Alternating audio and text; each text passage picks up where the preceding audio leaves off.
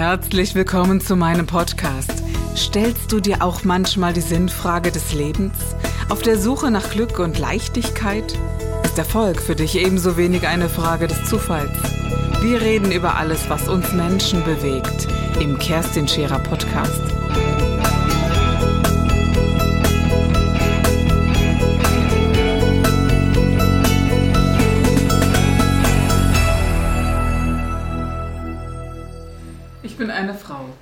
Ich habe mir nie die Frage gestellt, ob es besser gewesen wäre, in meinem Leben ein Mann zu werden.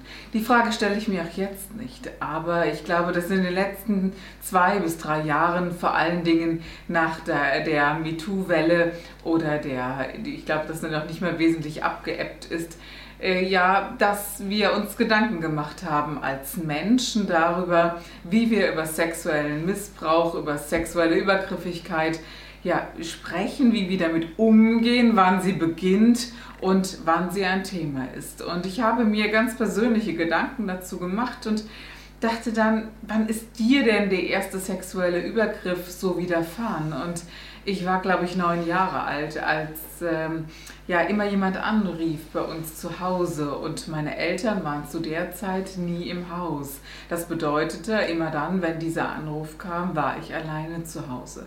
Und es war ein widerlicher, perverser Anruf. Jedes Mal mit dem, was er jetzt an oder er angesprochen hat, möchte ich gar nicht in die Wortwahl gehen, will das gar nicht wiedergeben. Für mich als Kind war das sehr, sehr übergriffig, sehr erschreckend und es hat eine Scham ausgelöst, die ich ja, die dazu geführt hat, die ich nicht ändern konnte und die dazu geführt hat, dass ich es weder meiner Mutter noch meinem Vater oder anderen Personen sagen konnte und wollte. Es war also der erste Schritt in extremer Weise, die ich persönlich erlebt habe, als sehr übergriffig und auch widerlich, dass ich gelernt habe für mich ganz persönlich, mit so etwas geht man als Frau halt um. Sowas passiert, sowas vergessen wir am besten ganz, ganz schnell wieder. Und es gab natürlich wie in jedem Leben einer Frau, und ich glaube, jede Frau, die mir jetzt zuhört, würde das gleiche bestätigen, jede hat schon einen sexuellen Übergriff oder ihn so empfunden oder ihn so erlebt, dass er entweder verbalisiert wurde, körperlich erlebt oder eben Grenzen überschritten, die maßlos waren, wie sexueller Missbrauch oder gar Vergewaltigung und bis hin, dass auch Menschen ermordet werden über die sexuelle Aktivität ja, der übergriffigen Menschen. Was ich ganz verrückt fand, war im Laufe meines Lebens und meiner Arbeit, dass es Männer gab, die sexuell missbraucht wurden. Und das erste Mal, als ich einen Mann kennengelernt habe, der das äußerte, stellte ich so die Frage, bitte, wer hat das denn getan? Welcher Mann war denn das? Das ist ebenfalls so ein Bild, was wir Menschen haben, dass wir als Frauen erstmal denken, dass es ein Mann gewesen ist. Und der erzählte, dass es seine Mutter war. Das habe ich nicht verstanden, habe gedacht, wie geht denn das? Wie geht sexueller Missbrauch von einer Frau? Und als er das äh, sehr detailliert beschrieben hat, dachte ich, Gott, hätte ich nur nicht gefragt. Diese Bilder will ich nicht mehr im Kopf haben. Und je länger und je mehr ich mich mit Menschen befasst habe, so wurde sexueller Übergriff immer wieder ein Thema. Immer ein Thema deshalb, weil es ein Trauma war, zum einen, zum anderen aber auch das erste Erleben dessen, dass ja mein Nein nicht gehört wird, dass meine Intimsphäre nicht geachtet wird, dass es über etwas hinausgeht, was überdimensional ist. Und Heute bin ich eine der Frauen, die dafür aufsteht, für jeden Menschen, der seine Stimme darüber verloren hat, der nicht darüber sprechen kann, wenn ihm dieses, jenes oder welches passiert ist. Und ganz perfide wird es, wenn es kein körperlicher Übergriff ist, sondern diese sexistischen Angriffe sowohl von Mann als auch Frau, also wir sprechen hier nicht automatisch von einem Geschlecht, wenn man es nicht in Worte fassen kann. So haben mir junge Frauen oder Männer erzählt, dass sie von ihren Müttern so erzogen wurden, dass sie a, sehr freizügig aufwachsen sollen, äh, ja, dass man ihnen die Genitalien gezeigt hat und äh, sie sie auch anschauen mussten und und und auf ganz perfide Art und Weise und das deklariert wurde als äh, Entwicklungsmöglichkeit äh, oder dafür, dass man freier sich entwickeln sollte. Ähnlich waren die Gedanken der Menschen, die zu mir kamen, die Eltern hatten, die damals in der Ur, äh, ursprünglichen Bhagwan-Sekte unterwegs waren, die dort groß geworden sind und Sexualität bei Erwachsenen erleben mussten die sie mit angesehen haben, weil es den Erwachsenen ganz gleichgültig war, ob die Kinder im Raum waren, ohne, ohne dass es sie interessiert hat. Oder eben auch Pornografie, die gezeigt wird und das bei Minderjährigen. Es gibt ganz, ganz, ganz viele ja, Dinge, die unglaublich sind und es gibt aber auch die ersten Schritte, also da, wo äh, sexistisches gesagt wird und ja, und es den Frauen oder den Jungs vermittelt wird, naja, wenn du dich so anziehst, ziehst, bist du ja selber schuld. Wenn du so offenherzig bist, ist doch klar, dass man darauf anspringt. Man verteilt die Schuld meistens auf die, die das Empfinden haben, meine Grenze ist überschritten. Und so geht dann das Leben weiter, dass wir immer wieder erleben, die, die solche Situationen erlebt haben, mein Nein reicht nicht aus. Am besten sage ich gar nicht Nein. Wo ist mein Stopp? Und wo ist mein Hey, das geht gar nicht und lass es? Und wie gehen Menschen mit dir um und wann fühlst du dich als Opfer? Und wie oft wird dir gesagt, dass du ja nicht in der Opferhaltung verharren sollst und, oder gar kein Opfer sein sollst? Und nun kommen dann die karmischen oder anderen Positionen dazu, die sagen, naja, dann hast du das mit in dieses Leben gebracht und du musst eben noch viel lernen. Für mich endet das da und ich sage ganz klar, wir müssen darüber reden, aber deshalb, weil es aufgedeckt wird.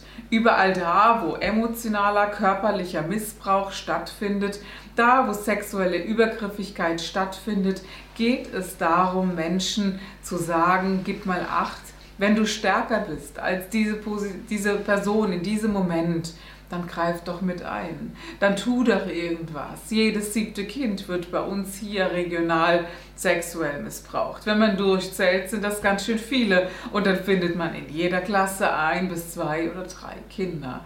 Das ist zu viel dafür, dass wir keine Handhabe haben, keine Möglichkeit. Und gerade in dieser jetzigen Lockdown-Zeit hat sich das Thema natürlich intensiviert, weil man auf engem Raum gewesen ist und es zu deutlichen Schwierigkeiten gekommen ist, die mich dann noch angeschrieben haben oder andere Hilfstelefone ja, genutzt haben dafür. Immer mehr wird es ein Thema, aber worum geht es mir? Mir geht es hier darum, eine ganz klare Grenze sich selbst dazu bestätigen, wo du sagst, das fühlt sich für mich nicht mehr richtig an. Kein Mensch hat meinen Körper anzufassen an Stellen oder auch an anderen Stellen nicht, wenn ich das nicht möchte. Kein Mensch hat das Recht, so übergriffig zu werden oder mir gar zu sagen, du, so schlimm ist das doch gar nicht. Kein Mensch hat zu bewerten, was ich empfinde. Und das ist es, worum es mir geht, dass du das empfinden darfst, was in dir ist und wo du sagst, das ist zu viel. Und dass diese Scham nicht mehr andocken muss, diese Entwürdigung und dieses Nötigen. Und wir Frauen sind Jahrtausende gewohnt, in der unterlegenen Position zu sein. Und wir haben immer wieder Mechanismen, die automatisch greifen. Und diese ja, Mechanismen heißen, ich nehme das halt jetzt mal so. Nehmen wir es mal nicht so ernst. Sagen wir jetzt mal nicht Nein. Sagen wir jetzt mal nicht Stopp. Und es ist auf so vielen zahlreichen Gebieten immer noch so, dass es immer wieder übergriffig wird und wir keine Grenze gezogen haben. Und ebenfalls diese Männer nicht, die eben auch mit einer vielleicht narzisstischen Mutter groß geworden sind. Und das ist dann noch viel totgeschwiegeneres Thema als das der Frauen sowieso schon. Denn wer glaubt schon einem Kerl, dass die Mutter das an ihm vollzogen hat? Wie ja, wie stellt sich ein Mann dar? Wie sieht es aus, wenn man eine, auf eine andere Person trifft, auf eine andere Frau trifft oder Mann, je nach Ausrichtung? Was passiert dann, wenn man das erzählt? Und was passiert, wenn man sich daran erinnert? Und da gibt es ganz, ganz zweite Mechanismen, ganz klare Mechanismen, die greifen, wo man sagt, es gibt einen Teil in mir, der abgespalten ist. Und das findet in sehr vielen Sendungen tatsächlich bei mir statt, wo Menschen davon berichten, ich bin als Kind sexuell missbraucht worden, man hat versucht, mich zu ermorden oder, oder, oder, wo Menschen bis ins hohe Erwachsenenalter keine Möglichkeit hatten, Worte zu finden. Und ich möchte diesen verstummten ja, Stimmen, Töne, Worte und Möglichkeiten des Ausdrucks geben. Und wenn ich Ihnen meine Stimme leihe, dass wir in dieser Sendung das zum Ausdruck bringen sollen. Warum?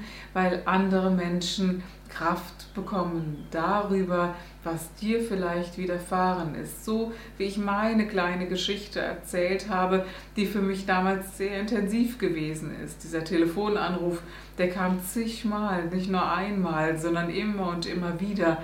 Und irgendwann hatte ich das Gefühl, dass als er mir sagte, dass er mich im Badezimmer beobachtet, obwohl das unmöglich war, dass ich ihm das geglaubt habe. Ich habe Angstzustände als kleines Kind bekommen, von denen meine Eltern heute noch nicht wissen oder keiner in meinem Umfeld bis jetzt wusste, dass das stattgefunden hat. Und ich glaube, hier die, die mir zuhören, da gibt es ein, zwei Menschen, die gerne sagen, ich glaube, wenn ich hier den Deckel lüfte, das wird wirklich Zeit für mich, dass ich das erzähle oder du das mit mir besprichst, damit andere Menschen geschützt sind da draußen. Und wisst ihr, erst als ich ein Kind bekommen habe, die ein Mädchen ist und ich mir die Frage gestellt habe, wie ja, wie schützt du dieses Kind? Du kannst ja nicht überall mit nach draußen gehen. Und als ich dann einen Jungen dazu bekommen habe und später merkte, bei einem Jungen ist das genauso. Du möchtest auch das den, den Jungen schützen, genauso wie das Kind als Mutter. Und das geht nicht. Du kannst nur das Nein beibringen. Du kannst nur das Halt und das Stopp und auch das Wegdrehen beibringen, wo ein Kind ganz klar signalisieren darf, nee, auch wenn du Opa mich jetzt küssen möchtest, ich will nicht. Und darum geht es hier in die Öffentlichkeit zu gehen und zu sagen, ja, vermitteln wir wenigstens unserer nächsten Generation, hey, das geht nicht, das geht gar nicht. Und es ist dein Körper, deine Seele, dein Geist. Und das ist eine, vielleicht eine ganz neue Welle und dazu lade ich dich ein.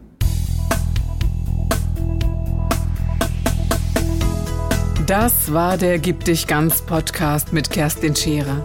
Wenn du mehr über mich erfahren möchtest, dann gehe auf meine Website www.kerstinscherer.com oder besuche mich ganz einfach bei Instagram Co.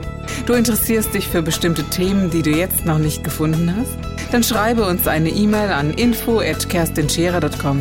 Wir freuen uns auf dich.